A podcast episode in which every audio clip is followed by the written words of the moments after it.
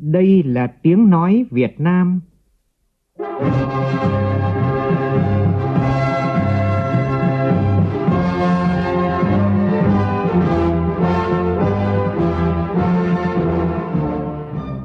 là tiếng nói Việt Nam, phát thanh từ Hà Nội, thủ đô nước Cộng hòa xã hội chủ nghĩa Việt Nam.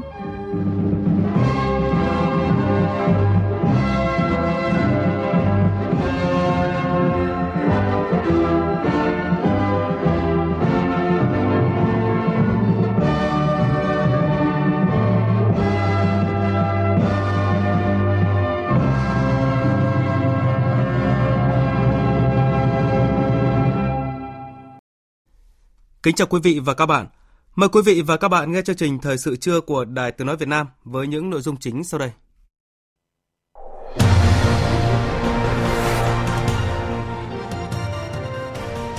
Thủ tướng Nguyễn Xuân Phúc dự hội nghị xúc tiến đầu tư tỉnh Lạng Sơn năm 2019. Ngay tại hội nghị, tỉnh Lạng Sơn công bố danh mục 37 dự án thu hút đầu tư và trao quyết định ký biên bản ghi nhớ với tổng số vốn lên tới 100.000 tỷ đồng. Chiều cường dâng cao tại thành phố Hồ Chí Minh và một số tỉnh đồng bằng sông Cửu Long khiến nhiều nơi ngập sâu trong nước, ảnh hưởng nghiêm trọng tới cuộc sống của người dân. Và ngay trong đêm qua, hàng trăm người đã phải gia cố khẩn cấp một đoạn đê bao bị vỡ tại thành phố Hồ Chí Minh. Sáng nay, hệ thống quan trắc tự động quốc tế ghi nhận Hà Nội tiếp tục là thành phố ô nhiễm nhất thế giới với mức độ ô nhiễm vượt báo động đỏ lên ngưỡng tím, tức là mức nguy hại đến sức khỏe. Trong phần tin quốc tế, Thủ tướng Anh Boris Johnson úp mở việc không tuân thủ luật của Nghị viện Anh. Quốc hội Mỹ muốn tiếp cận nội dung các cuộc điện đàm của Tổng thống Mỹ Donald Trump cùng các nhà lãnh đạo thế giới với lý do ông Donald Trump có thể gây nguy hiểm cho an ninh quốc gia.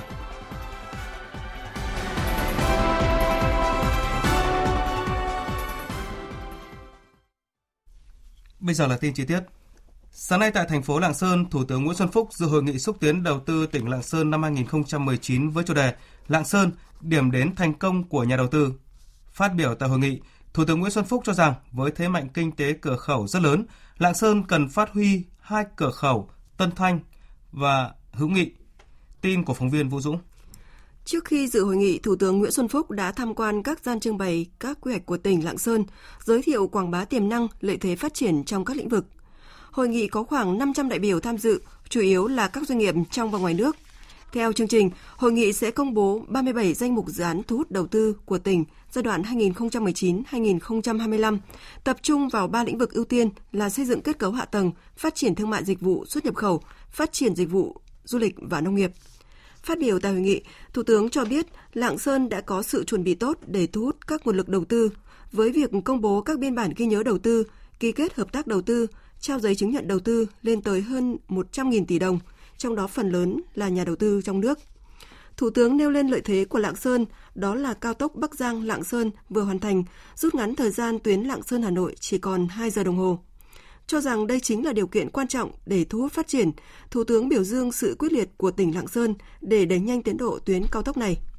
Với tỉnh biên giới, Thủ tướng cho biết hơn 200 km biên giới giáp với các địa phương của Trung Quốc cũng là lợi thế lớn để phát triển kinh tế cửa khẩu. Lạng Sơn cũng không ngừng cải thiện môi trường đầu tư kinh doanh, được nhiều nhà đầu tư phát biểu tại nghị đánh giá cao. Bộ mặt đô thị thành phố và các địa phương đã có sự thay đổi tích cực. Thủ tướng cho rằng Lạng Sơn cần phát huy các thế mạnh của tỉnh, trong đó trước tiên chính là các cửa khẩu quan trọng trong các hành lang kinh tế. Đây là điểm khởi đầu của Việt Nam trong hai tuyến hành lang kinh tế Nam Ninh Trung Quốc, Lạng Sơn, Hà Nội, Hải Phòng và Lạng Sơn, Hà Nội, Thành phố Hồ Chí Minh, Mộc Bài tham gia hành lang xuyên Á Nam Ninh, Singapore. Lạng Sơn cũng là cầu nối quan trọng giữa dòng chảy đầu tư giữa Trung Quốc với các nước ASEAN. Thủ tướng cho rằng những lợi thế này mở ra thị trường lớn cho tỉnh Lạng Sơn. Và chúng ta biết là chúng ta chỉ cách thủ phủ Nam Ninh của tỉnh Quảng Tây có 230 km và cách thủ đô Hà Nội chỉ có 150 km mà toàn đường cao tốc hết. Và như vậy, Lạng Sơn sẽ có một cái thị trường lớn 50 triệu dân của Quảng Tây với GDP quy mô 300 tỷ đô la.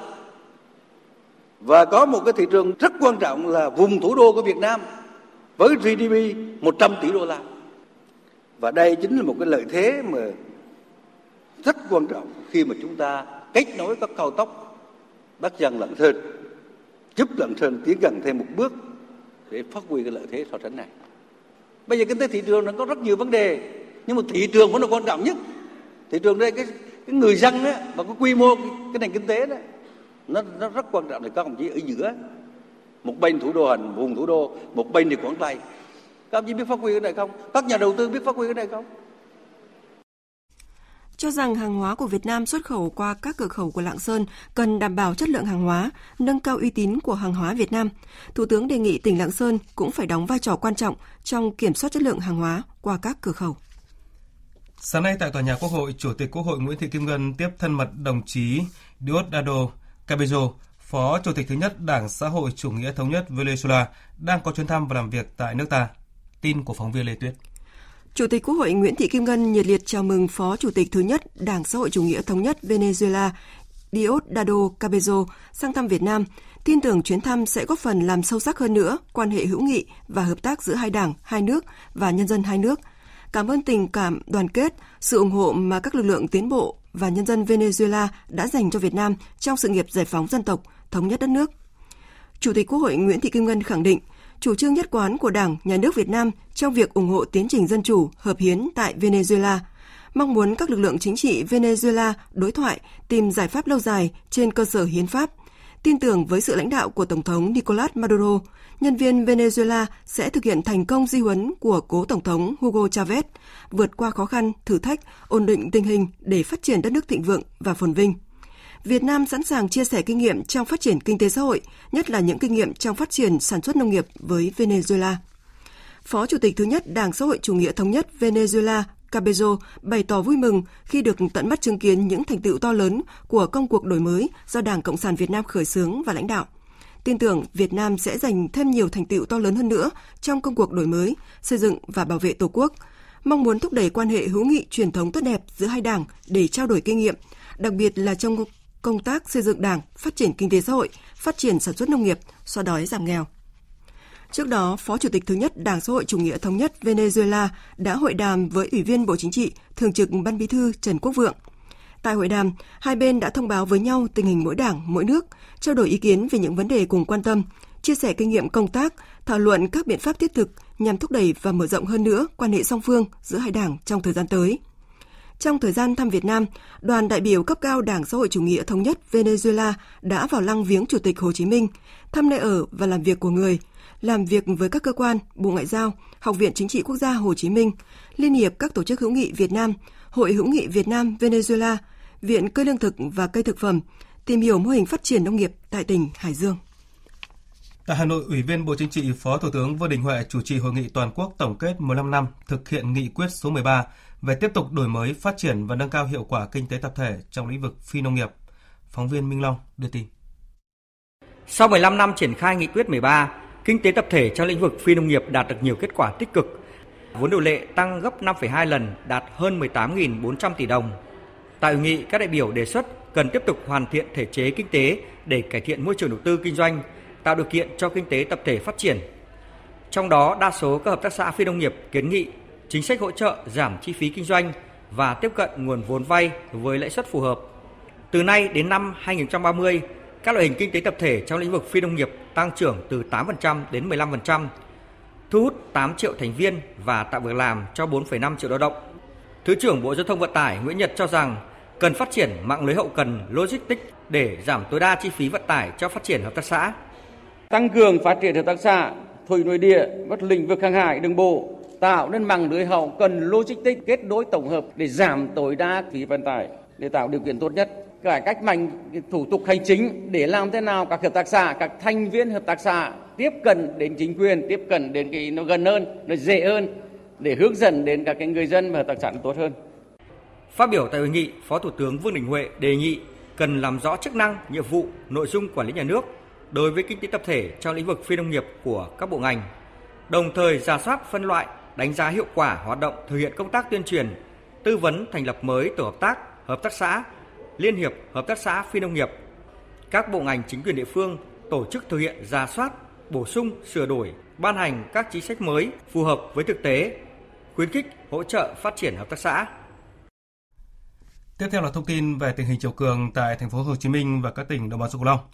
Người dân tại đây đang hứng chịu đợt chiều cường cao nhất trong những ngày này. Tại thành phố Hồ Chí Minh, chiều cường dâng cao trong đêm qua và dạng sáng nay khiến một đoạn bờ kè tại quận 8 bị vỡ. Nhiều nhà dân ngập sâu trong nước. Thành phố đã phải huy động hàng trăm người đắp bờ bao ngay trong đêm. Cộng tác viên Hoàng Dương tại thành phố Hồ Chí Minh thông tin. Theo ghi nhận, sáng nay tại cầu kênh ngang số 3 thuộc đường Mễ Cốc, phường 15, quận 8, thành phố Hồ Chí Minh, nước vẫn còn ngập trên 50 cm. Nhiều xe máy và ô tô dừng đỗ trên cầu đợi nước rút. Anh Trần Văn Vương, chủ cửa hàng vật liệu xây dựng gần chân cầu kênh ngang số 3 cho biết, chiều cường gây ngập tại đây đã được 4 ngày, nhưng chiều hôm qua, một đoạn bờ bao bị vỡ khiến tình trạng ngập càng trầm trọng thêm. Mặc dù người dân đã che chắn bằng bao cát nhưng nước vẫn tràn vô nhà. Đợt chiều cường này diễn ra là từ ngày thứ này là ngày thứ tư rồi, mà mức mực nước là rất là lớn, nó ảnh hưởng rất là lớn đến cuộc sống người dân này, hàng quán này, đồ đạc bên trong nhà là ngập hết. Chiều hôm qua là cái đoạn bên à, hông cầu cái nó bể, mấy bữa nay nó bị bể cái bờ bao, nước nó nó nó, nó dâng cao lắm, mà dâng đột ngột nữa nên không kịp trả tay luôn.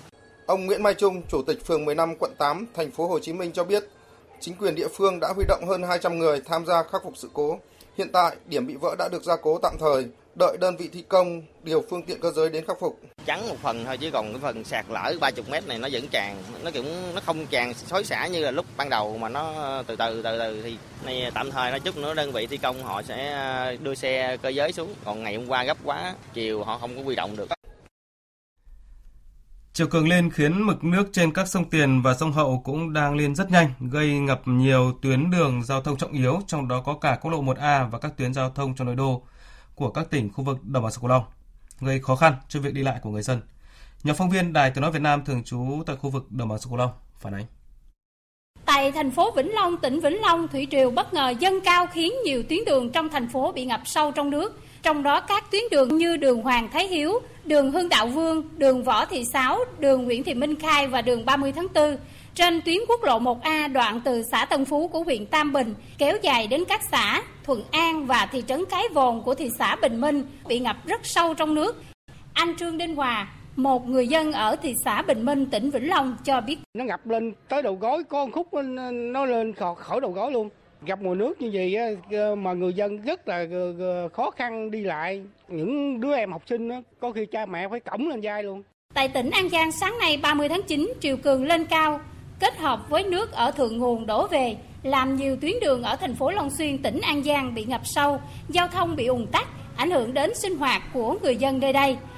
Tại thành phố Cần Thơ, nước tràn vào nhà dân không chỉ gây khó khăn trong việc đi lại của người dân mà còn ảnh hưởng lớn đến đời sống sinh hoạt buôn bán của nhiều người. Chị Danh Hoàng, chủ một quán nước tại đường Lý Tự Trọng, quận Ninh Kiều, thành phố Cần Thơ cho biết. Ế ẩm, bưng bê rất là khó khăn, bị vì nước ngập quá cao. Cái thứ hai nữa là những người người ta đưa con đi học á, rất là khổ. Bởi vì á, là dẫn đi là nhiều hơn là chạy. Dẫn đi nhiều xe cộ thì nó hư hao nhiều. Bởi vậy á, là cái con nước chiều cường lúc này á, nó làm cho những người mà nghèo á, những người mua bán đó là rất là khổ rất là cực. Theo dự báo của Đài khí tượng thủy văn, mực nước đầu nguồn sông Cửu Long tại Tân Châu, Châu Đốc vào vùng hạ lưu tại huyện chợ mới, thành phố Long Xuyên tiếp tục lên nhanh trong 1-2 ngày tới, có khả năng đạt đỉnh trong ngày mai, ngày 1 tháng 10. Hiện nay tình hình thời tiết tiếp tục diễn biến phức tạp, triều cường có khả năng tiếp tục lên cao, nguy cơ cao xảy ra ngập lụt ở vùng trũng thấp và ảnh hưởng đến các khu vực có hệ thống đê bao sung yếu. Chính quyền và người dân các địa phương đang triển khai nhiều biện pháp khắc phục nhằm hạn chế thiệt hại do triều cường gây ra. Theo ghi nhận của hệ thống quan trắc không khí AirVisual quốc tế, sáng nay Hà Nội tiếp tục là thành phố ô nhiễm nhất thế giới với mức độ ô nhiễm vượt qua báo động đỏ lên tới ngưỡng tím với chỉ số AQI là 272 vào lúc 6 giờ 30. Đây là mức nguy hại đến sức khỏe, tin cho biết. Theo Phó Giáo sư Tiến sĩ Vũ Văn Giáp, Tổng Thư ký Hội Hô hấp Việt Nam, Phó Giám đốc Trung tâm Hô hấp Bệnh viện Bạch Mai, đây là điều cần hết sức lưu ý bởi ô nhiễm không khí sẽ ảnh hưởng đến sức khỏe của người dân nói chung, đặc biệt là đối với người già, phụ nữ có thai, trẻ em và những người có bệnh lý về hô hấp tim mạch. Vì vậy, người dân cần có biện pháp phòng tránh. Các chuyên gia khuyến cáo những người mắc bệnh về hô hấp không nên ra ngoài khi không có việc thực sự cần thiết trong những thời điểm không khí bị ô nhiễm nặng – khi đi ra ngoài đường phải trang bị khẩu trang lọc được bụi mịn. Theo Tổ chức Y tế Thế giới WHO, ô nhiễm không khí được coi là kẻ giết người thầm lặng. Ước tính có khoảng 30% các trường hợp tử vong do ung thư phổi có liên quan đến ô nhiễm không khí. Tương tự như vậy, tỷ lệ đột quỵ não cũng như các bệnh lý về tim mạch chiếm khoảng 25%. Đối với bệnh lý hô hấp, các đối tượng bị ảnh hưởng sẽ ảnh hưởng nhiều hơn rất nhiều, ước tính khoảng 43% các trường hợp tử vong do các bệnh lý hô hấp có liên quan đến ô nhiễm không khí. Do vậy, WHO đã khuyến cáo nếu không có biện pháp để bảo vệ môi trường, giữ cho bầu không khí trong lành, chất lượng không khí tốt, con người sẽ là đối tượng đầu tiên phải gánh chịu hậu quả và tiếp theo sẽ là các thế hệ tương lai. Tiếp theo là tin thời tiết với phần cập nhật của biên tập viên Bùi Truyền. Miền Bắc, Tây Nguyên và Trung Bộ bắt đầu một tuần mới với thời tiết đẹp. Hôm nay trời ít mưa, nắng giáo, nhiệt độ giao động từ 28 đến 34 độ. Riêng Bắc Bộ, trời tiếp tục hanh khô, độ ẩm hầu hết giảm xuống dưới 55%. Trong thời tiết này, ô nhiễm không khí khả năng vẫn tiếp diễn, nhất là các thành phố lớn như Hà Nội. Vì thế ra khỏi nhà chúng ta nên lưu ý bảo vệ sức khỏe bằng cách đeo khẩu trang chuyên dùng hay kính chắn bụi. Nam Bộ dự báo sẽ tăng mưa, mưa xuất hiện nhiều nơi từ trưa đến chiều tối, cảnh báo có điểm mưa to. Cả mưa và chiều cường kết hợp, tình trạng ngập úng ở vùng trũng thấp, ven sông, ven kênh rạch sẽ sâu hơn, rộng hơn. Không chỉ ngập đường mà khả năng rất cao tràn cả vào nhà dân. Khoảng thời gian chiều dâng chiều nay từ 16 giờ đến 19 giờ. Và trước đó quý vị nên tranh thủ chèn bao cát, kê cao đồ đạc. Đặc biệt lưu ý về an toàn điện, nên rút các thiết bị điện để tránh dò dỉ chập cháy.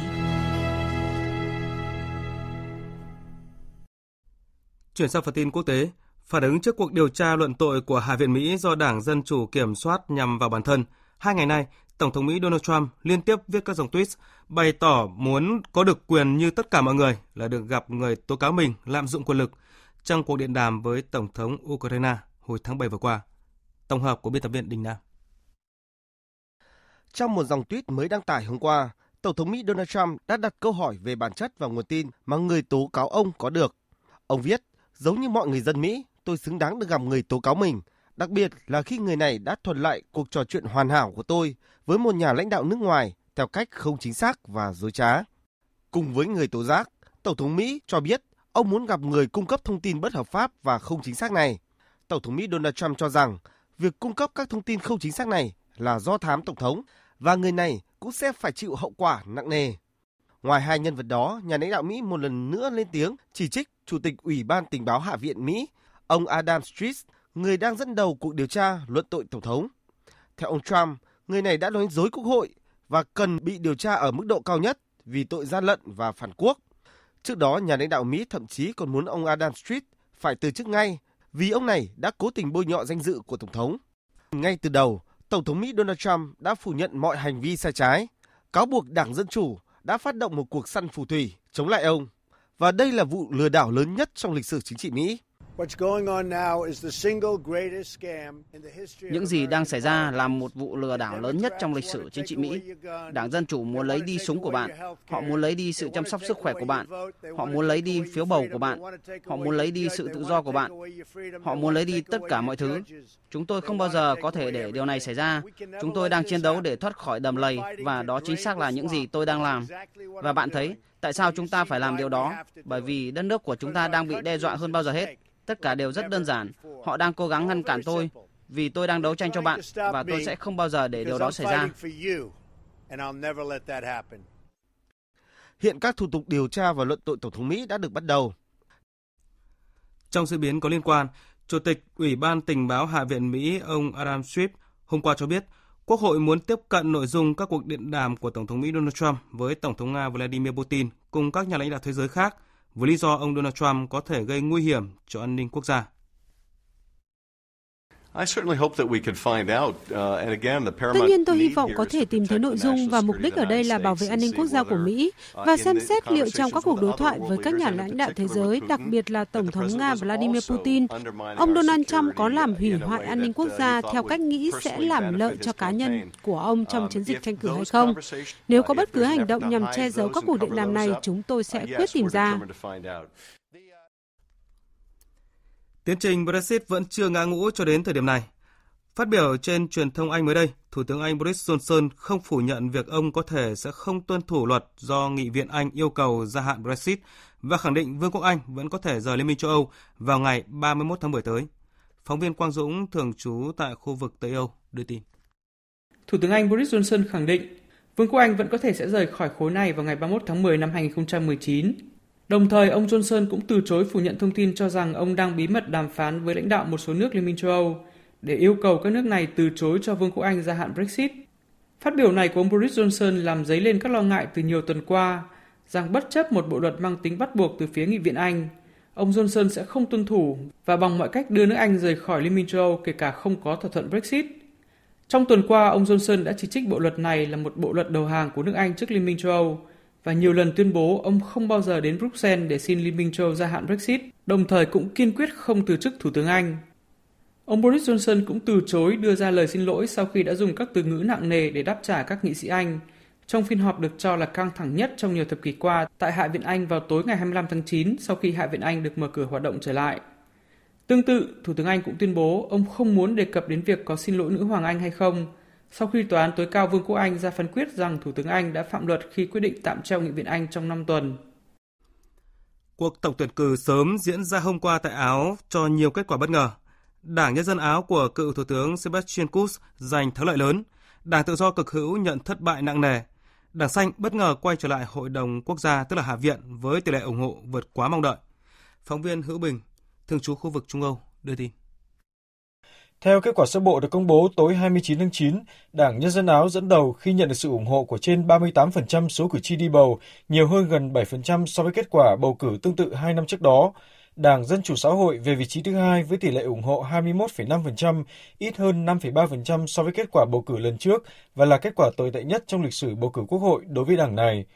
Dù kết quả cuối cùng của cuộc bầu cử được công bố vào ngày thứ Năm khi thẻ cử tri cuối cùng được kiểm, nhưng nó gần như không ảnh hưởng tới thứ tự các đảng hiện nay. Trong phát biểu tổng kết sơ bộ cuộc bầu cử, Tổng thống Alexander Van der Bellen chúc mừng thắng lợi của ông Sebastian Kurz, đồng thời mong rằng niềm tin vào nền chính trị nước Áo, vốn bị sói mòn bởi vụ bê bối tham nhũng tai tiếng, cần phải được khôi phục. Phản ứng trước kết quả đạt được, cựu Thủ tướng Sebastian Kurz nói rằng ông không tin đó là sự thật, đồng thời tuyên bố 4 tháng sau vụ bê bối tham nhũng, nước Áo giờ đây cần phải trở thành tâm điểm của sự chú ý trở lại tại châu Âu. Chính trị gia 33 tuổi cũng cho biết ông sẽ có các cuộc tiếp xúc với tất cả các đảng để thảo luận về khả năng thành lập chính phủ. Tại Canada, Thủ tướng nước này Justin Trudeau đã công bố chính sách tài chính trong tương lai nếu đảng tự do của ông giành chiến thắng trong cuộc tổng tuyển cử vào tháng 10 tới. Chính sách này bao gồm một kế hoạch thâm hụt ngân sách với các khoản chi lớn để chính phủ thực hiện những cam kết mà Thủ tướng Trudeau đã đưa ra trong chiến dịch vận động tranh cử. Đáng chú ý, Đảng Tự do cam kết bảo toàn mức xếp hạng tín nhiệm vàng của Canada. Đảng Tự do của ông Justin Trudeau cũng dự kiến tăng thu ngân sách thêm 2 tỷ đô la Canada, tương đương 1 tỷ 500 triệu đô la Mỹ ngay từ năm tới với việc giả soát lại các hoạt động chi tiêu của chính phủ và các khoản thuế.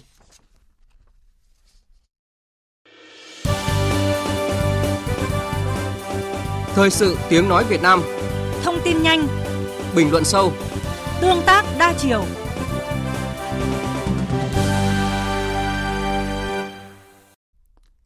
Thưa quý vị và các bạn, phong trào xây dựng nông thôn mới đang diễn ra ở hầu khắp các địa phương trên cả nước.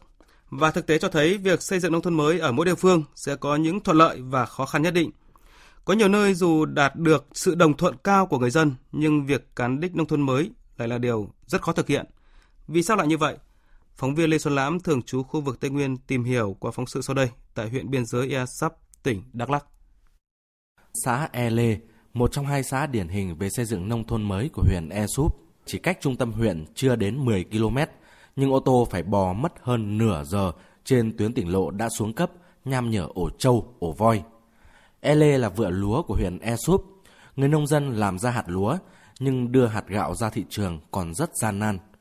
Ông Nguyễn Văn Hoa, bí thư đảng ủy, chủ tịch ủy ban nhân dân xã E Lê cho biết, số hộ nghèo, cận nghèo của E Súp sấp xỉ 50%. Đó là thống kê của 6 tháng đầu năm 2019. Trận lũ diễn ra vào tháng 8 vừa qua đã cướp đi của người dân hàng trăm hecta cây lương thực, hoa màu. Thiệt hại do mưa lũ gây ra ước tính trên 5 tỷ đồng. Vì vậy, số hộ nghèo, cận nghèo của xã lại tăng lên. Theo ông Nguyễn Văn Hoa, phải thêm 6 năm nữa, đến năm 2025, xã E Lê mới có thể cán đích mục tiêu xây dựng nông thôn mới. Đảng bộ xây dựng nghị quyết à, chuyên đề về xây dựng nông thôn mới tìm ra cái giải pháp à, khắc phục trong cái thời gian tới và chỉ đạo cho ban quản lý ban phát triển của thôn bà con nhân dân à, rất đồng tình ủng hộ hiến đất, hiến cây, hiến vật kiến trúc để xây dựng nông thôn mới. Hiện nay xã đạt 12 trên 19 tiêu chí về nông thôn mới. Xã Lê từ nay đến 2025 À, sẽ đạt về xã nông thôn mới. Nhờ sự vào cuộc của cả hệ thống chính trị trong việc tuyên truyền, vận động, nên người dân ở E Lê rất đồng thuận trong phong trào xây dựng nông thôn mới. Bà con sẵn sàng hiến đất, góp ngày công để làm đường giao thông, xây dựng nghĩa trang. Tuy nhiên, kinh tế của người dân còn quá khó khăn nên việc huy động sức dân đóng góp về vật chất, tiền bạc là điều khó thực hiện. Xã chưa có nhà văn hóa, 19 thôn của xã cũng chưa thôn nào có nhà sinh hoạt cộng đồng. Ông Hoàng Ngọc Khánh ở thôn 3 E Lê cho rằng À, tất cả mọi cũng như là người dân ở trong địa bàn thích trách nhiệm được vấn đề là xây dựng nông thôn mới. Đó là cái trách nhiệm của nhân dân nữa. Bởi vì à, có cuộc sống nông thôn mới thay đổi phát triển thì cuộc sống dân cư nó mới phát triển. Ví dụ như à, chẳng hạn gia đình tôi là khi mà thực hiện cái à, nông thôn mới được à, ban phát triển của thôn là người ta triển khai thực hiện à, theo cái chỉ đạo hướng dẫn của ban chỉ đạo của những ban quản lý của xã thì gia đình chúng tôi đã thực hiện các bước.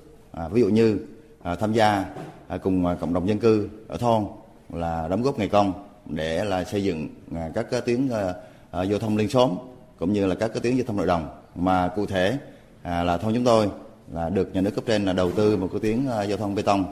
Thì à, gia đình tôi cũng tham gia cùng với bà con là tham gia ngày công để mà cùng với là nhà nước để xây dựng. Đến bây giờ là có một đường khang trang là đi vào khu dân cư. Ông Nguyễn Đình Toàn, Phó Chủ tịch Ủy ban Nhân dân huyện E Súp cho biết, E Súp có 9 xã thì chỉ mới có 3 xã đạt 12 đến 14 tiêu chí xây dựng nông thôn mới. Có 5 tiêu chí chưa có xã nào đạt được. Trong đó, các tiêu chí về giao thông, về thu nhập, giảm số hộ nghèo là những tiêu chí khó có thể thực hiện trong những năm trước mắt. Tiêu chí về giảm nghèo là vẫn là là khó khăn nhất ờ, bởi vì ờ, đời sống của dân đã khó khăn rồi thì ờ, các cái bộ phận à, dân nơi khác đến cư trú tự do rồi là thiên tai hạn hán lụt lụt hoành hoành. À, cho nên là về cái thu nhập của nông hộ thì à, không đạt được bằng. À, cho nên là cái đời sống à, của dân thì gặp muôn vàn khó khăn. À, nó ảnh hưởng rất lớn đến cái việc huy động sức dân của dân để xây dựng nông thôn mới. Esup đã từng bước phát triển hơn 10.000 hecta điều và hàng nghìn hecta cao su, nhưng đều thất bại bởi thổ nhưỡng và khí hậu ở đây quá khắc nghiệt. Hầu hết người dân chỉ biết phát triển kinh tế bằng việc làm lúa nước, trồng sắn và mía. Nhưng đây chỉ là những loại cây để thoát nghèo, bởi thu nhập thấp, mỗi năm chưa đến 40 triệu đồng trên một hecta. Đó là chưa nói đến cây trồng bị dịch bệnh, lúa, sắn, chuẩn bị thu hoạch thì lại bị nhấn chìm trong lũ lụt. Làm gì để người dân ổn định đời sống, thoát nghèo một cách bền vững để xây dựng một vùng nông thôn phên dậu tổ quốc mạnh về kinh tế, vững về quốc phòng an ninh đang là câu hỏi chưa có lời giải. Quý vị và các bạn đang nghe chương trình Thời sự trưa. Trong phần tiếp theo của chương trình là những nội dung.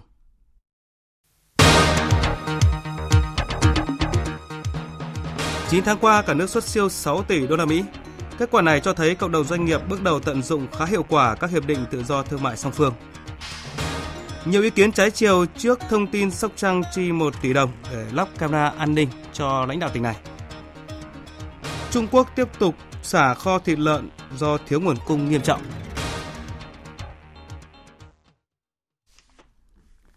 Số người cao tuổi sẽ tăng gấp đôi sau 20 năm nữa, chiếm 20% vào năm 2038.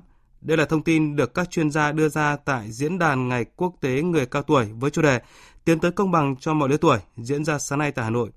Sự kiện do Quỹ Dân số Liên Hợp Quốc, Hội Người Cao Tuổi Việt Nam và Tổng cục Dân số Kế hoạch hóa gia đình phối hợp tổ chức. Các chuyên gia khuyến nghị chính phủ cần đảm bảo về việc làm, chế độ bảo hiểm xã hội, bảo hiểm y tế và dịch vụ chăm sóc sức khỏe cho người cao tuổi. Phóng viên Văn Hải thông tin.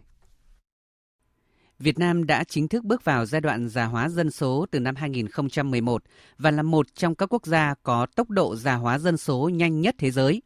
Hiện cứ khoảng 10 người thì có một người từ 60 tuổi trở lên và dự báo tỷ lệ này sẽ tăng lên gấp đôi sau 20 năm nữa. Theo ông Đàm Hữu Đắc, Phó Chủ tịch Thường trực Trung ương Hội Người Cao Tuổi Việt Nam, trong số 12 triệu người già ở nước ta, hiện vẫn nhiều người phải tự mưu sinh kiếm sống, thậm chí không nơi nương tựa, đang cần sự quan tâm giúp đỡ từ nhà nước, gia đình và cộng đồng. việc tiếp cận các dịch vụ chăm sóc sức khỏe, chất lượng dịch vụ, khả năng chi trả của người cao tuổi cho các dịch vụ y tế cũng còn nhiều hạn chế. Bây giờ phải đến 70% là không có tích lũy về vật chất, nên là người ta khó khăn. Thế nên bây giờ là xã hội cũng phải thay đổi cách nhìn, nhiều cái văn bản luật pháp phải sửa. Ví dụ như bây giờ lao động việc làm rất quan trọng chứ. Rồi người cao tuổi cũng phải thay đổi, phải khẳng định mình vẫn còn sức, còn trí tuệ đóng góp. Nhưng mà vấn đề là cái xã hội phải nhìn nhận nó đúng. Ông cho là người ta về hưu là coi là kết thúc rồi. Trên thực tế rất nhiều bác 7-80 vẫn còn đóng góp rất nhiều cho xã hội. Khẳng định già hóa dân số là một tất yếu của sự phát triển, bà Naomi Kitahara, trưởng đại diện Quỹ Dân số Liên Hợp Quốc tại nước ta cho rằng Việt Nam cần tính đến một mô hình mới phù hợp với vấn đề già hóa dân số và tăng trưởng kinh tế xã hội, chấm dứt phân biệt tuổi tác nhằm đảm bảo sự hòa nhập xã hội đối với người cao tuổi. Việt Nam một thông điệp cần được lan truyền đó là người cao tuổi phải là những người tham gia tích cực trong xã hội, chứ không phải là gánh nặng xã hội. Việt Nam cần tạo điều kiện cho các cơ hội việc làm, tuổi nghỉ hưu linh hoạt và bình đẳng giữa nam và nữ, phát triển kỹ năng chăm sóc sức khỏe toàn dân, an toàn xã hội. Bên cạnh đó, cần phá bỏ các rào cản tiến tới công bằng cho người cao tuổi. Đây là cách hiệu quả nhất để ứng phó với vấn đề già hóa dân số và đạt được các mục tiêu phát triển bền vững.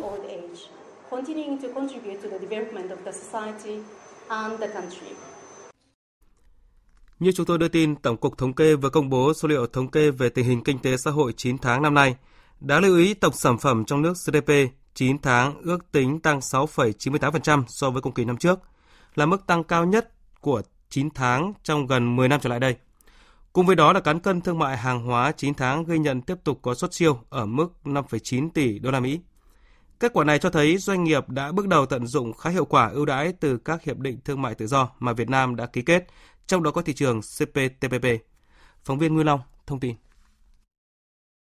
Trong giá trị xuất khẩu ghi nhận khu vực kinh tế trong nước đạt gần 60 tỷ đô la, tăng 16,4% và tăng cao hơn tốc độ tăng của khu vực có vốn đầu tư nước ngoài khoảng 5%. Đã có 26 mặt hàng đạt kim ngạch xuất khẩu trên 1 tỷ đô la, Hoa Kỳ tiếp tục là thị trường xuất khẩu lớn nhất của Việt Nam với kim ngạch tăng hơn 25% so với cùng kỳ năm trước. Tiếp đến là thị trường Liên minh châu Âu, EU, Trung Quốc và ASEAN. Đáng lưu ý là tất cả các nhóm thị trường mà Việt Nam có ký kết các hiệp định thương mại tự do FTA và đang thực thi đều ghi nhận tăng trưởng tốt, cho thấy các ưu đãi từ các FTA cơ bản đã được doanh nghiệp của ta tận dụng có hiệu quả.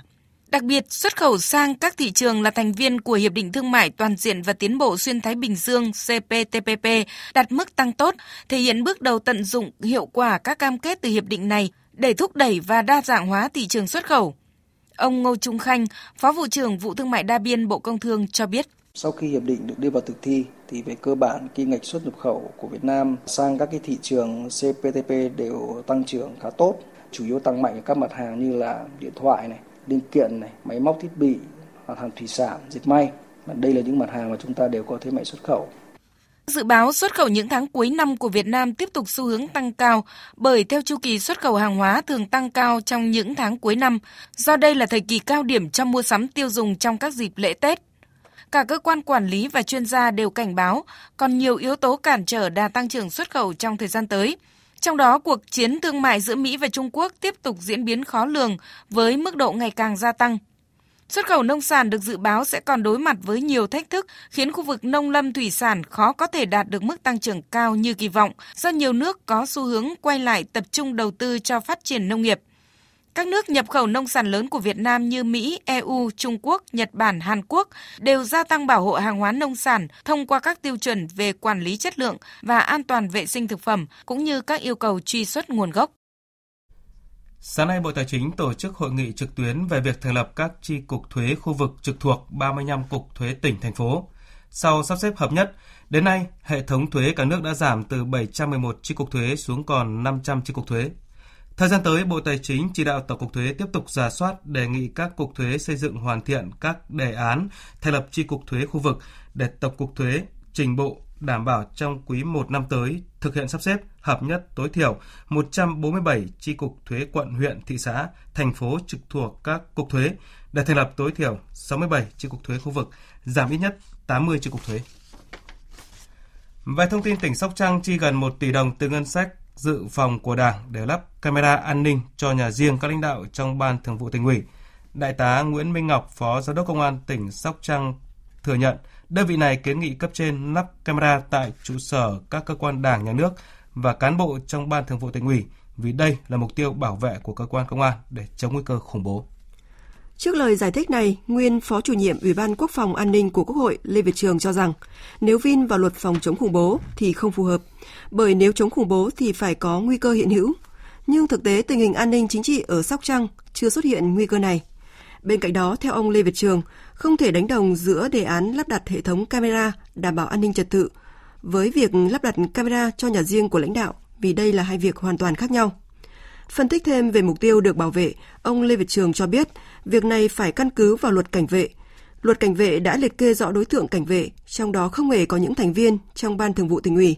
Vì vậy không thể vẽ ra việc lắp camera cho nhà của những người này để lấy tiền chi từ ngân sách, kể cả ngân sách của Đảng. Điểm danh lại hàng loạt lùm xùm ở Sóc Trăng vừa qua, như vụ buôn bán xăng giả quy mô lớn của ông chủ doanh nghiệp tư nhân Trịnh Sướng, vụ trưởng đoàn đại biểu Quốc hội trưởng ban dân vận tỉnh Sóc Trăng tổ chức đám cưới linh đình cho con trai. Và đến giờ là vụ Phó Bí thư tỉnh ủy ký quyết định lắp camera cho 16 lãnh đạo trong ban thường vụ. Ông Lê Việt Trường cho rằng cần xem lại cách lãnh đạo chỉ đạo của địa phương này. Hôm nay tại tỉnh Bình Thuận diễn ra triển lãm bản đồ và trưng bày tư liệu Hoàng Sa Trường Sa của Việt Nam, những bằng chứng lịch sử và pháp lý. Tin cho biết. Triển lãm giới thiệu đến đông đảo cán bộ, đảng viên và nhân dân trên địa phương những văn bản do triều đình phong kiến Việt Nam ban hành từ thế kỷ 17 đến đầu thế kỷ 20, khẳng định quá trình xác lập, thực thi và bảo vệ chủ quyền liên tục của Việt Nam đối với hai quần đảo Hoàng Sa và Trường Sa. Ngoài ra, những hình ảnh tư liệu về quần đảo Trường Sa, Hoàng Sa thời Pháp luật, thời Pháp thuộc qua nhiều thời kỳ, hình ảnh về các di tích, về những hùng binh Hoàng Sa và lễ khao lề thế lính ở đảo Lý Sơn, tỉnh Quảng Ngãi – hình ảnh về đời sống, sinh hoạt của quân dân ở huyện đảo Trường Sa, tỉnh Khánh Hòa, những công trình nghiên cứu của các học giả Việt Nam và quốc tế xuất bản ở trong và ngoài nước từ trước đến nay cũng được trưng bày tại triển lãm.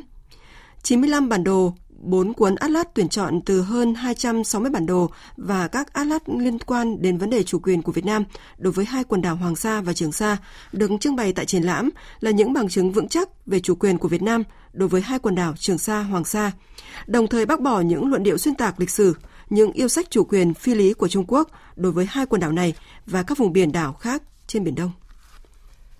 Tỉnh Đắk Lắk được đánh giá là một trong những địa phương dẫn đầu cả nước về việc kiềm chế giảm thiểu tai nạn giao thông trong 9 tháng qua. Tin của phóng viên Tuấn Long, thường trú khu vực Tây Nguyên. Theo thống kê của Phòng Cảnh sát Giao thông Công an tỉnh Đắk Lắk, 9 tháng qua, toàn tỉnh xảy ra 263 vụ tai nạn giao thông, làm chết 161 người, bị thương 204 người. Theo Trung tá Nguyễn Quang Vịnh, trưởng phòng Cảnh sát Giao thông Công an tỉnh Đắk Lắk, dù tai nạn có giảm, nhưng tại tỉnh vẫn xảy ra những vụ tai nạn giao thông đặc biệt nghiêm trọng. Điều này đòi hỏi lực lượng cảnh sát giao thông phải có những giải pháp mạnh hơn trong thời gian tới. Chúng tôi tập trung mạnh vào các cái trường hợp mà lái xe sử dụng rượu bia và ma túy. Đây là một trong những cái lỗi vi phạm mà người điều khiển phương tiện dễ gây ảnh hưởng đến cái việc mà đảm bảo trật tự an toàn giao thông. Ngoài ra thì chúng tôi cũng tập trung à, xử lý các cái phương tiện xe khách hoặc là xe ô tô tải vi phạm như là tốc độ rồi à, tránh vượt sai quy định phối hợp với các lực lượng liên quan như công an huyện, thị xã, thành phố tổ chức tuyên truyền vận động đến các cái trường học, nhân dân trên dọc tuyến các quốc lộ là đảm bảo an toàn giao thông. Thưa quý vị và các bạn, những năm qua, tỉnh Bắc Cạn xây dựng các khu tái định cư tại khu vực nông thôn nhằm ổn định đời sống cho người dân thuộc diện di rời giải phóng mặt bằng hoặc các vùng nguy cơ ảnh hưởng bởi thiên tai sạt lở. Tuy vậy, việc quy hoạch bố trí dân cư thiếu hợp lý khiến cho cuộc sống đồng bào gặp nhiều khó khăn. Phản ánh của phóng viên Công luận, thường trú khu vực Đông Bắc. Khu tái định cư Đồn Đèn, xã Khang Ninh, huyện Ba Bể được bắt đầu đưa vào sử dụng từ năm 2004 dành cho vài chục hộ dân, chủ yếu là đồng bào Mông, di rời khỏi vùng đệm, vùng lõi vườn quốc gia Ba Bể. Sau 15 năm đến nơi ở mới, 100% hộ dân thôn Đồn Đèn vẫn nghèo.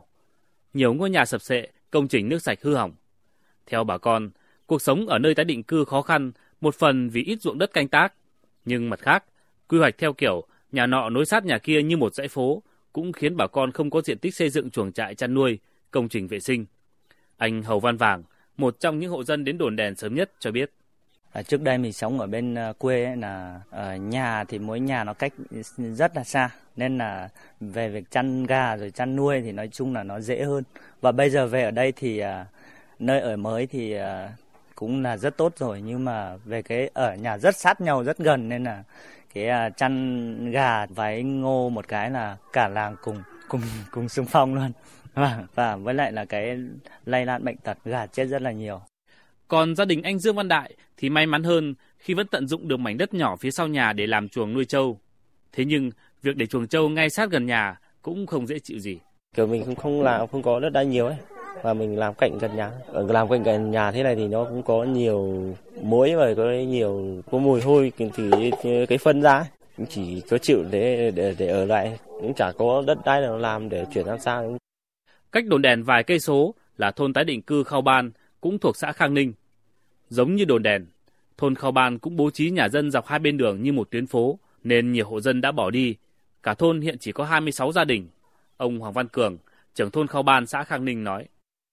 Nếu mà 58 hồ lên đây hết thì riêng đất ruộng thì không không không không đủ không đủ sản xuất. Kể cả đất lâm nghiệp. Lên đây về sống sát nhau, nói chung là có nhiều hồ thì nó cũng có cái hơi phức tạp một tí. Bởi vì là chuồng trại thì cũng không không không đủ chỗ làm. Chuồng lợn, chuồng gà thì làm xa cách nhà thì cũng không không thể làm xa được. Không chỉ đồn đèn khao ban, mà hàng chục khu tái định cư nông thôn tại Bắc Cạn được xây dựng những năm qua đều giống nhau về cách bố trí dân cư, xây dựng nhà cửa như những ngõ phố, không phù hợp với thói quen sản xuất của người dân, đặc biệt là vấn đề vệ sinh môi trường nếu xây dựng chuồng trại chăn nuôi với đồng bào miền núi, bên cạnh ruộng, nương thì không thể thiếu chuồng trại chăn nuôi hay mảnh vườn để trồng rau, cải thiện thêm đời sống, tăng thêm thu nhập. Các khu tái định cư nông thôn hiện nay tại Bắc Cạn lại được quy hoạch xây dựng theo kiểu bản phố thì rõ ràng là chưa hợp lý, khiến người dân khó có thể an cư tại nơi ở mới.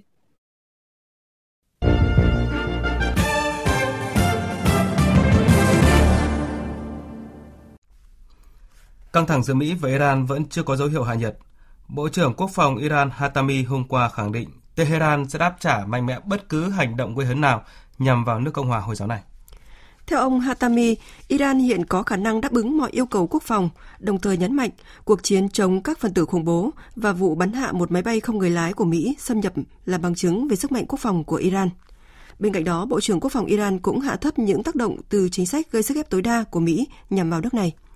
Trong một diễn biến có liên quan đến tình hình Iran, Thái tử Ả Rập Xê Út Mohammed bin Salman cảnh báo giá dầu thô có thể tăng tới mức không thể tưởng tượng do căng thẳng với Iran.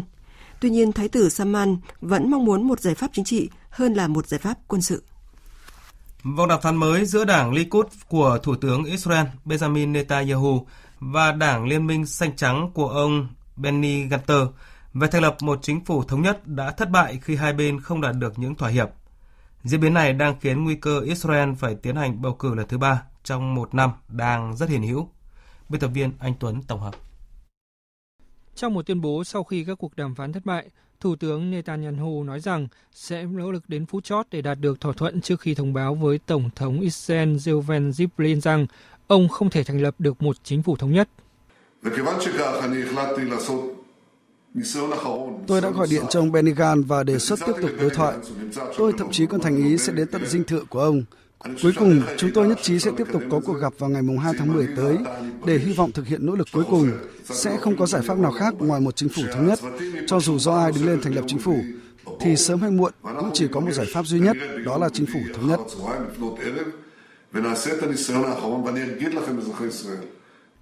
Hiện đảng Likud muốn được đàm phán dựa trên cơ sở một thỏa hiệp được Tổng thống Rivlin đưa ra về việc thành lập một chính phủ thống nhất, trong đó có tính tới khả năng Thủ tướng Netanyahu có thể bị truy tố vì cáo buộc tham nhũng trong những tuần tới. Theo thỏa hiệp này, ông Netanyahu vẫn giữ chức Thủ tướng Israel, song sẽ phải từ chức nếu bị truy tố. Nếu kịch bản như vậy xảy ra thì ông Gantz sẽ trở thành quyền Thủ tướng Israel. Trong khi đó, Đảng Liên minh Xanh Trắng cho rằng ông Ganter phải giữ chức Thủ tướng Israel đầu tiên trước bất kỳ sự giàn xếp luân phiên nào, bởi đảng này giành được nhiều ghế nhất trong cuộc tổng tuyển cử ngày 17 tháng 9 vừa qua. Giới phân tích nhận định, trong những ngày tới, rất khó có khả năng một trong hai phe cánh hữu hoặc cánh tả có thể tự mình thành lập chính phủ chiếm đa số trong quốc hội. Rất có thể Israel sẽ phải tiến hành một cuộc bầu cử lần thứ ba trong vòng một năm, dù điều này chẳng ai mong muốn. 26 ứng cử viên cho các vị trí ủy viên châu Âu nhiệm kỳ 5 năm tới hôm nay bắt đầu bước vào các cuộc điều trần nhằm thẩm tra tư cách và năng lực do Nghị viện châu Âu tiến hành trong bối cảnh đang tồn tại nhiều tranh cãi. Phóng viên Quang Dũng, thường trú Đài Tiếng Nói Việt Nam tại khu vực Tây Âu, đưa tin. Các cuộc thẩm định này sẽ kéo dài từ ngày 30 tháng 9 đến ngày 8 tháng 10. Mỗi ứng cử viên châu Âu sẽ phải trải qua 3 giờ vấn đáp trước các ủy ban có liên quan của Nghị viện châu Âu để kiểm tra năng lực chuyên môn, khả năng sử dụng các ngôn ngữ chính của Liên minh châu Âu, về tư duy độc lập và đặc biệt là về tư cách cá nhân. Các cuộc thẩm định có thể kéo dài hơn hoặc phải tiến hành phiên thứ hai nếu cần thiết. Để được thông qua, ứng cử viên Ủy viên châu Âu phải nhận được 2 phần 3 số phiếu ủng hộ. Các cuộc thẩm định diễn ra trong bối cảnh đang có nhiều nghi ngại liên quan đến tư cách của một số ứng cử viên. Trong tuần trước, hai ứng cử viên của các nước Hungary và Romania đã bị cảnh báo về tư cách ứng cử viên, với các cáo buộc rằng những người này đã từng dính vào các xung đột lợi ích trong quá khứ. Ngoài ra, một số ứng cử viên quan trọng khác cũng đang có các rắc rối về pháp lý như bà Sylvie Goulart, ứng cử viên của Pháp cho vị trí phụ trách thị trường nội địa và công nghiệp quốc phòng, ông Didier Render, ứng cử viên ủy viên phụ trách tư pháp của Bỉ, hai người được chọn cho vị trí phụ trách đối ngoại của Liên minh châu Âu là Ngoại trưởng Tây Ban Nha Josep Borrell. Vì thế, giới phân tích lo ngại các cuộc thẩm định trong những ngày tới có thể biến thành một màn đấu đá chính trị giữa các lực lượng chính tại Nghị viện châu Âu, đặc biệt khi nhiều nghị sĩ châu Âu vẫn giữ sự bất mãn trước việc tiếng nói của Nghị viện châu Âu bị bỏ qua khi Hội đồng châu Âu lựa chọn bà Ursula von der Leyen làm ứng cử viên Chủ tịch Ủy ban châu Âu hồi tháng 7 năm 2019. 10.000 tấn thịt lợn trong kho dự trữ trung ương lại vừa được chính phủ Trung Quốc đưa ra thị trường nhằm ổn định giá cả và nguồn cung loại thực phẩm thiết yếu này ngay trước thềm tuần lễ vàng nhân dịp Quốc khánh. Tin của phóng viên Đài Tiếng nói Việt Nam thường trú tại Bắc Kinh, Trung Quốc. Kể từ ngày 19 tháng 9 đến nay, đây là lần thứ ba liên tiếp Trung Quốc xả kho thịt lợn chỉ trong vòng 10 ngày. Ông Tiền Khắc Minh, Thứ trưởng Bộ Thương mại Trung Quốc thừa nhận, thời gian gần đây, giá thịt lợn ở Trung Quốc luôn duy trì ở mức cao và nước này đã thực thi hàng loạt các biện pháp để bình ổn giá. Tính đến nay, chúng tôi chia làm 3 đợt, tổng cộng đưa ra thị trường hơn 30.000 tấn thịt lợn dự trữ trung ương. Mục đích là nhằm tăng nguồn cung thịt lợn trong dịp quốc khánh. Cũng theo quan chức này, trong thời gian tới, Bộ Thương mại Trung Quốc sẽ tiếp tục tăng cường giám sát thị trường, theo dõi sát sao những biến động cung cầu trên thị trường thịt và khi cần sẽ tiếp tục xả kho đông lạnh dự trữ nhằm đảm bảo nguồn cung cho thị trường. Trong tháng 8, giá thịt lợn ở Trung Quốc đã tăng 46,7% so với cùng kỳ năm trước, mức tăng lớn nhất trong 8 năm trở lại đây. Tiếp theo chương trình là trang tin đầu tư tài chính và trang tin thể thao. Trang tin đầu tư tài chính. Thưa quý vị và các bạn, giá vàng SJC tại công ty vàng bạc đá quý Sài Gòn đang niêm yết ở mức mua vào 41 triệu 650 nghìn, bán ra 41 triệu 950 nghìn đồng một lượng, giảm 50 nghìn đồng mỗi lượng ở cả hai chiều mua và bán so với thời điểm đóng cửa phiên giao dịch cuối tuần. Công ty vàng bạc đá quý Bảo Tín Minh Châu niêm yết giá vàng dòng thăng long 4 số 9, mua vào là 41 triệu 510 nghìn, bán ra 42 triệu 10 nghìn đồng một lượng. Sáng nay, Ngân hàng Nhà nước công bố tỷ giá trung tâm của đồng Việt Nam với đô la Mỹ ở mức 23.161 đồng, chỉ tăng 1 đồng so với cuối tuần qua. Tỷ giá tham khảo tại Sở Giao dịch Ngân hàng Nhà nước hiện mua vào ở mức là 23.200 đồng một đô la Mỹ và bán ra là 23.805 đồng đổi một đô la Mỹ, không đổi ở chiều mua vào nhưng tăng 5 đồng ở chiều bán ra so với phiên trước. Tổng cục Hải quan cho biết tổng thu ngân sách nhà nước 9 tháng năm nay ước đạt 261.900 tỷ đồng, bằng 87% dự toán. Theo đó, tổng giá trị xuất nhập khẩu hàng hóa của Việt Nam dự kiến đạt hơn 382.000 tỷ đô la Mỹ, tăng 8,5% so với cùng kỳ năm ngoái. Trong đó, tổng giá trị xuất khẩu ước đạt 194 tỷ đô la Mỹ và tổng giá trị nhập khẩu đạt 188 tỷ đô la Mỹ. Mới đây, thành phố Hồ Chí Minh thông báo tuyến metro số 1 Bến Thành Suối Tiên không thể hoàn thành vào cuối năm 2020 mà chuyển sang đến quý 4 năm 2021. Tuyến metro số 1 đội vốn từ 17.400 tỷ đồng lên hơn 47.300 tỷ đồng và việc điều chỉnh tổng mức đầu tư đang được hoàn thiện pháp lý và lấy ý kiến của Bộ Kế hoạch và Đầu tư, Bộ Tài chính. Đến nay, thành phố Hồ Chí Minh đã phải 3 lần tạm ứng cho tuyến metro số 1 với tổng số tiền hơn 5.000 tỷ đồng. Xin chuyển sang các thông tin về thị trường chứng khoán. Thưa quý vị và các bạn, phiên giao dịch đầu tuần diễn ra khá hứng khởi sau những thông tin tích cực về GDP quý 3. Chỉ sau ít phút giao dịch, chỉ số VN Index đã vượt qua mốc cản tâm lý 1.000 điểm. Dẫn dắt đà tăng của thị trường là các blue chip như BVH, FPT, MWG, GAS. Bên cạnh đó, nhóm ngân hàng ACB, BID, CTG cũng tăng mạnh giúp sắc xanh của thị trường được củng cố. Đầu tư tài chính biến cơ hội thành hiện thực. Đầu tư tài chính biến cơ hội thành hiện thực. Thưa quý vị và các bạn, năm 2019, Ngân hàng Phát triển châu Á ADB giữ nguyên dự báo tăng trưởng cho Việt Nam ở mức 6,8%, nhưng lại dự báo lạm phát được điều chỉnh giảm từ 3,5% xuống còn 3% trong năm 2019 và từ 3,8% xuống còn 3,5% cho năm 2020. Đồng thời cả ADB và Ngân hàng Thế giới đều có quan điểm kinh tế Việt Nam vẫn đang trong giai đoạn tích cực. Phóng viên Đài Tiếng Nói Việt Nam thông tin. Ngân hàng Thế giới gọi tắt là WB dự báo tốc độ tăng trưởng GDP của Việt Nam ở mức 6,6% trong năm nay, giữ nguyên so với dự báo của Ngân hàng Thế giới đưa ra hồi tháng 12 năm ngoái. Nguyên nhân tăng trưởng được Ngân hàng Thế giới dự báo giảm trong năm nay sau khi Việt Nam công bố mức tăng trưởng GDP đạt 7,08% trong năm 2018, được lý giải do các yếu tố bên ngoài suy giảm cũng như chính sách tài khóa được thắt chặt. Về hoạt động ngân hàng trong nước, việc dự trữ ngoại hối của Việt Nam tiếp tục được nâng lên là tín hiệu tích cực. Ông Osman Dion, giám đốc quốc gia của Ngân hàng Thế giới tại Việt Nam, cho rằng Việt Nam cần chuẩn bị điều chỉnh chính sách kinh tế vĩ mô trong trường hợp rủi ro dẫn đến kinh tế suy giảm sâu hơn so với dự kiến. Việt Nam cũng sẽ phải tiếp tục tăng cường chiều sâu, cải cách cơ cấu, nâng cao năng lực cạnh tranh xuất khẩu, tăng cường chiều sâu hội nhập thương mại thông qua hiệp định khu vực và đa phương. Còn theo báo cáo mới đây của Ngân hàng Phát triển châu Á ADB, lạm phát của Việt Nam được dự báo sẽ giảm trong năm 2019 và 2020 ở mức tương ứng là 3% và 3,5% thay vì mức 3,5%, 3,8% như dự báo trước đó.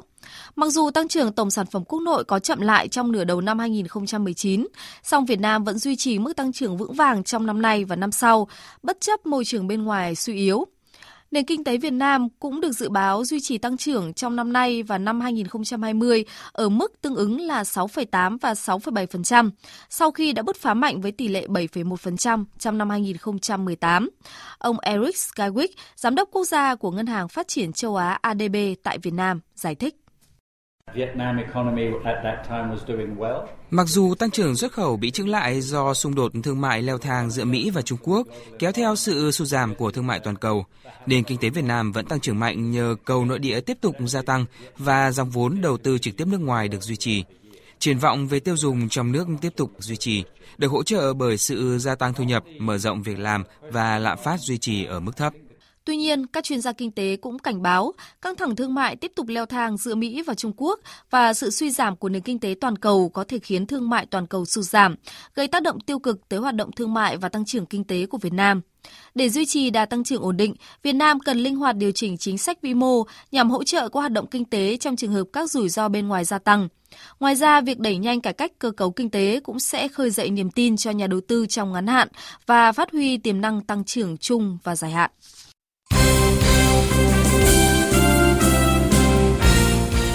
Thưa quý vị và các bạn, vào ngày 10 tháng 10, trên sân vận động quốc gia Mỹ Đình sẽ diễn ra trận đấu giữa đội tuyển Việt Nam và đội tuyển Malaysia trong khuôn khổ vòng loại thứ hai World Cup 2022 khu vực châu Á. Vé xem trận đấu đã được bán hết chỉ sau 3 phiên mở bán trực tuyến vào ngày 19 tháng 9. Nhằm tạo cơ hội cho các cổ động viên tham gia tiếp tục đồng hành cùng đội tuyển Việt Nam, Liên đoàn bóng đá Việt Nam chủ động cơ cấu một số lượng nhất định cho các nhóm cổ động viên Việt Nam và sẽ trao đổi cụ thể với đại diện các nhóm. Tổng thư ký VFF Lê Hoài Anh chia sẻ, đại diện các hội cổ động viên có thể đăng ký mua vé theo năm với số lượng vé cố định, không phân biệt trận đấu nào đối với các trận của các đội tuyển quốc gia. Trên cơ sở đó, VFF sẵn sàng và cam kết giữ vé. Số lượng vé căn cứ theo công suất của địa điểm thi đấu, điều kiện tổ chức và khả năng đáp ứng của sân. Trang chủ của Liên đoàn bóng đá Malaysia dẫn lời Tổng thư ký Stuart Ramalingam xác nhận, FAM Liên đoàn bóng đá Malaysia sẽ cử hai trọng tài được đánh giá tốt nhất sang bắt chính các trận đấu vòng cuối V-League 2019. Ngoài Hà Nội sớm đăng quang, cuộc chiến trụ hạng giữa 6 câu lạc bộ nhóm cuối gồm Viettel, Hải Phòng, Hoàng Anh Gia Lai, Nam Định, Thanh Hóa và Khánh Hòa được nhận định sẽ vô cùng khốc liệt. Nhằm đảm bảo tính khách quan, công bằng cho các đội bóng, ban tổ chức V-League quyết định mời hai trọng tài Amirul Izwan Yakob và Suhaji Surki sang Việt Nam điều khiển một số trận đấu thuộc hai lượt trận cuối mùa giải. Trong khi đó, theo thông tin từ Liên đoàn bóng đá châu Á AFC, bắt đầu từ năm nay, khu vực Đông Nam Á chỉ còn có 3 suất tham dự vòng chung kết giải vô địch Futsal châu Á. Đây chính là yếu tố khiến cuộc cạnh tranh tại giải vô địch Futsal Đông Nam Á sẽ khốc liệt hơn. Giải vô địch Futsal Đông Nam Á 2019 sẽ diễn ra từ ngày 21 đến ngày 27 tháng 10 do Đài Tiếng nói Việt Nam và Liên đoàn bóng đá Việt Nam phối hợp tổ chức tại nhà thi đấu Phú Thọ, thành phố Hồ Chí Minh. Ba đội đứng đầu giải sẽ giành quyền dự vòng chung kết châu Á 2020. Còn ở môn cầu lông, hôm qua 29 tháng 9, tay vợt hạng 64 thế giới Vũ Thị Trang đã giành ngôi Á quân đơn nữ giải cầu lông quốc tế Maldives 2019 sau thất bại 0-2 trước đối thủ người Mỹ Iris Wang trong trận chung kết. Ở nội dung đơn nam, Nguyễn Tiến Minh, hạng 60 thế giới, phải dừng bước ở vòng 3 khi để thua 0-2 trước đối thủ người Nga, hạng 96 thế giới là Sergei Sirant. Trong khi đó, tay vợt Phạm Cao Cường bỏ cuộc ở tứ kết đơn nam vì lý do sức khỏe. Trước đó ở vòng 3, Cao Cường thắng Niluka Karunaratne của Sri Lanka hạng 118 thế giới với tỷ số 2-1. Đêm qua 29 tháng 9 đã diễn ra trận đấu muộn của vòng 7 giải vô địch bóng đá Ngoại hạng Anh. Trên sân nhà King Power, Leicester City thắng đậm Newcastle United và chen chân vào top 3 đội đứng đầu bảng xếp hạng. Leicester City nhập cuộc tốt và có bàn vươn lên dẫn trước ở phút thứ 16 nhờ công của hậu vệ Ricardo Pereira. Bị dẫn bàn, Newcastle còn đối mặt với vô vàn khó khăn khi Isaac Hayden nhận thẻ đỏ trực tiếp ở cuối hiệp 1. Thiệt quân, Newcastle không thể đứng vững trong hiệp 2 trước sự tấn công khủng khiếp của Leicester và đội khách phải nhận thêm 4 bàn thua nữa. Người mở hàng cho cuộc chuỗi bàn thắng của Leicester City trong hiệp 2 là Jamie Vardy. Tiếp đến là pha đá phản lưới nhà của hậu vệ Paul Dumet bên phía Newcastle, rồi đến đến lượt Vardy lập công và Winfred Ndidi là người ấn định chiến thắng 5-0 cho đội khách. Với chiến thắng này, Leicester được 14 điểm vươn lên vị trí thứ ba trên bảng xếp hạng, còn Newcastle có 5 điểm xếp thứ 19. Trao đổi với truyền thông sau trận đấu, huấn luyện viên Brendan Rodgers nói ông hài lòng về sự thể hiện của các cầu thủ Leicester City trong trận đấu này. Chúng tôi đã có sự thể hiện tốt và có bàn mở tỷ số thật tuyệt vời. Các cầu thủ đã kiểm soát bóng tốt và thi đấu rất tự tin. Chúng tôi có gặp đôi chút khó khăn khi họ còn chơi đủ 11 người, nhưng khi họ chỉ còn 10 người, chúng tôi đã hoàn toàn áp đảo, nhất là trong hiệp 2. Chúng tôi đã tạo ra rất nhiều cơ hội và ghi thêm được 4 bàn thắng nữa. Huấn luyện viên Steve Bruce của Newcastle tỏ ra rất thất vọng. Đây là một kết quả thật sự tồi tệ. Tôi vô cùng thất vọng. Chúng tôi đã làm việc không đủ tốt để ngăn chặn họ và bị trừng phạt, đặc biệt là trong hiệp 2. Tinh thần chiến đấu của các cầu thủ rất kém. Chúng tôi đang đối diện nhiều thử thách và bản thân tôi chấp nhận thử thách. Tôi biết mọi thứ sẽ rất khó khăn, nhưng chúng tôi sẽ cố gắng làm việc một cách tốt nhất. Với hai bàn thắng ghi được trong trận đấu này, tiền đạo Jamie Vardy của Leicester đã chạm mốc 85 bàn thắng sau 183 trận ra sân tại Premier League. Dự báo thời tiết Trung tâm dự báo khí tượng thủy văn quốc gia cho biết, à, hôm nay chiều cường tại thành phố Hồ Chí Minh sẽ cao nhất cả đợt, đỉnh chiều vào khoảng 17 giờ, trùng giờ tan tầm sẽ gây ngập cho các tuyến phố trũng thấp. Còn về thời tiết miền Bắc, Tây Nguyên và Trung Bộ hôm nay, thời tiết đẹp, nắng giáo. Sau đây sẽ là phần dự báo chi tiết các khu vực chiều và đêm nay. Phía Tây Bắc Bộ chiều nắng đêm không mưa, nhiệt độ từ 18 đến 34 độ. Phía Đông Bắc Bộ và Thanh Hóa chiều nắng đêm không mưa, nhiệt độ từ 21 đến 35 độ, vùng núi thấp nhất từ 18 đến 21 độ. Các tỉnh từ Nghệ An đến Thừa Thiên Huế chiều nắng đêm không mưa, nhiệt độ từ 21 đến 33 độ. Các tỉnh ven biển từ Đà Nẵng đến Bình Thuận chiều nắng, đêm có mưa rào và rông vài nơi, nhiệt độ từ 22 đến 33 độ. Tây Nguyên chiều nắng, chiều tối và đêm có mưa rào và rông vài nơi, nhiệt độ từ 19 đến 32 độ. Nam Bộ có mưa rào và rông vài nơi, nhiệt độ từ 23 đến 34 độ. Khu vực Hà Nội chiều nắng, đêm không mưa, nhiệt độ từ 22 đến 35 độ. Tiếp theo là dự báo thời tiết biển, vịnh Bắc Bộ và vùng biển từ Quảng Trị đến Quảng Ngãi không mưa, tầm nhìn xa trên 10 km, gió nhẹ. Vùng biển từ Bình Định đến Cà Mau có mưa rào và rông vài nơi, tầm nhìn xa trên 10 km, gió Đông Bắc cấp 3. Vùng biển từ Cà Mau đến Kiên Giang bao gồm cả Phú Quốc và Vịnh Thái Lan có mưa rào và rông vài nơi, tầm nhìn xa trên 10 km, gió nhẹ.